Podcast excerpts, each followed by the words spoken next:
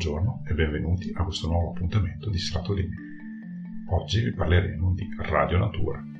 Che cos'è radionatura? La radionatura è lo studio delle onde elettromagnetiche, quindi delle onde radio, che vengono generate dagli eventi naturali. In queste onde si studia ovviamente la loro forma, la loro ampiezza e il modo che hanno di trasmettersi attraverso quello che è il campo elettromagnetico. Infatti parliamo di campo elettromagnetico quando si parla di un'onda radio, ovvero di un campo che è formato da una parte di campo elettrico e da una parte di campo magnetico.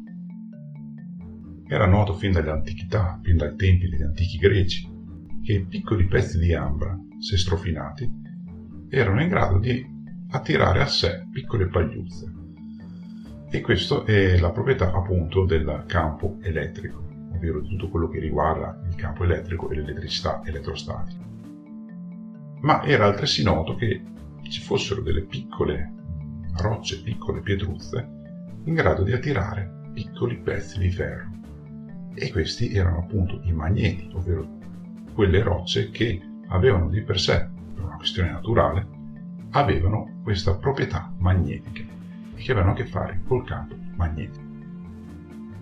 Questi due effetti, quello elettrico e quello magnetico, fino alla fine dell'Ottocento rimangono pressoché eh, due effetti completamente separati tra di loro, ovvero tra essi si notava una certa somiglianza nel comportamento perché erano in grado di attirare o di respingere oggetti che avevano la stessa carica o carica differente, e eh, però non, non si aveva alcuna eh, cognizione di come questi due magari potessero essere legati, quindi si pensava che fossero due effetti completamente scorrelati tra loro. E grazie al lavoro di alcuni eh, scienziati, di alcuni fisici, se non ultimo il lavoro fatto da Maxwell, che mh, i due campi vengono messi assieme, appunto nelle famose equazioni di Maxwell, si scopre che in realtà campo elettrico e campo magnetico, tra essi esiste una correlazione ovvero che il campo elettrico, quando è variabile, è in grado di generare un campo magnetico variabile e un campo magnetico variabile è in grado a sua volta di generare un campo elettrico variabile. Ecco che allora, se si fa variare il campo elettrico o se si fa variare il campo magnetico, si genera un campo elettromagnetico, ovvero il campo elettrico varia, a sua volta fa variare il campo magnetico e il campo magnetico a sua volta fa variare il campo elettrico. E quindi avremo appunto un'onda elettromagnetica. Sono tanti quindi gli eventi che possono in qualche modo modificare il campo elettrico o il campo magnetico, soprattutto gli eventi di tipo naturale. Tra questi possiamo ricordare appunto i fulmini. I fulmini sono appunto un'espressione di una variazione molto forte, molto potente di quello che è il campo elettrico.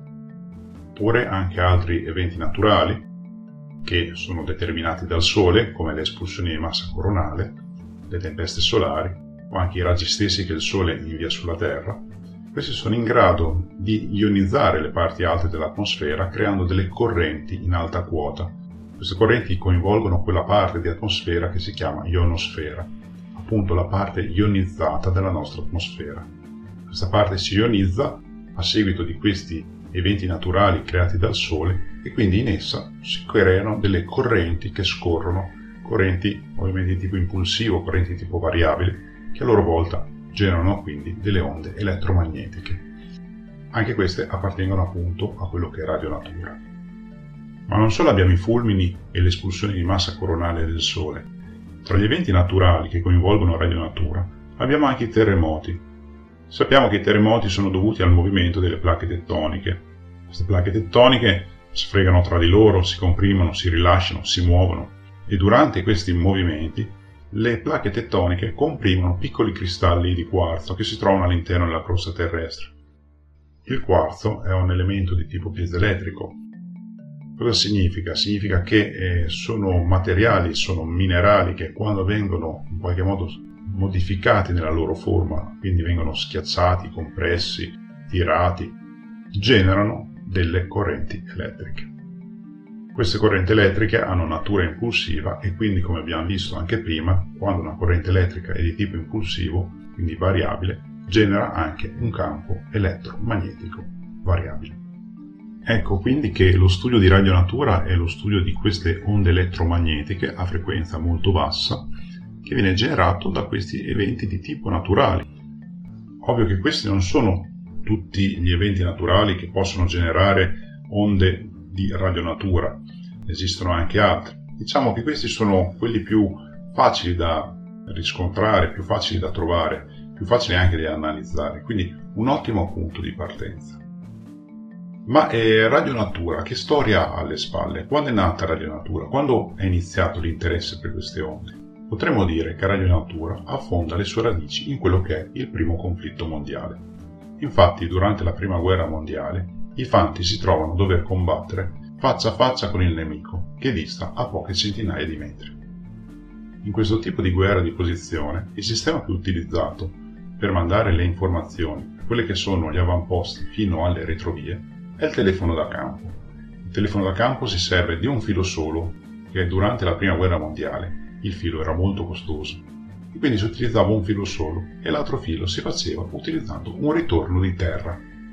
Le onde che venivano disperse nel terreno erano presto captate da quelli che erano gli intercettatori, ovvero dei sistemi audio in grado di amplificare le correnti che passavano nel terreno e i piccoli campi elettromagnetici rilasciati dai telefoni di campo del nemico. Ovviamente durante il conflitto nessuno fa caso ai rumori o ai segnali che si odono all'interno di questi intercettatori, se non solo ovviamente a quelli delle voci del nemico. Però, una volta finito il conflitto, molte delle persone che erano abituate ad ascoltare questi telefoni da campo durante il combattimento tornano a casa e ricordano di aver sentito degli strani segnali.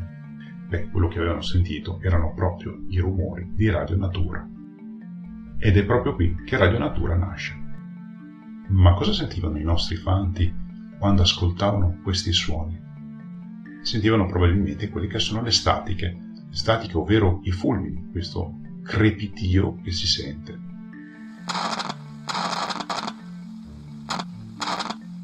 Oppure sentivano dei twix, che assomigliano come suono a quello dei popcorn. Sembrano infatti tanti piccoli popcorn che scoppiano uno di seguito all'altro.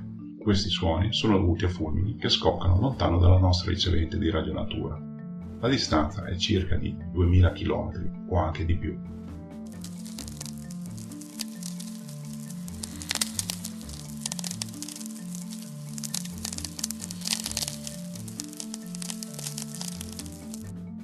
E poi abbiamo anche i whistle. Whistle sono fulmini che scoccano molto lontano, le cui frequenze corrono lungo dei condotti ionosferici e quindi riescono in qualche modo a sfasare le frequenze di cui sono composti e alla fine si odia appunto un fischio, un whistle.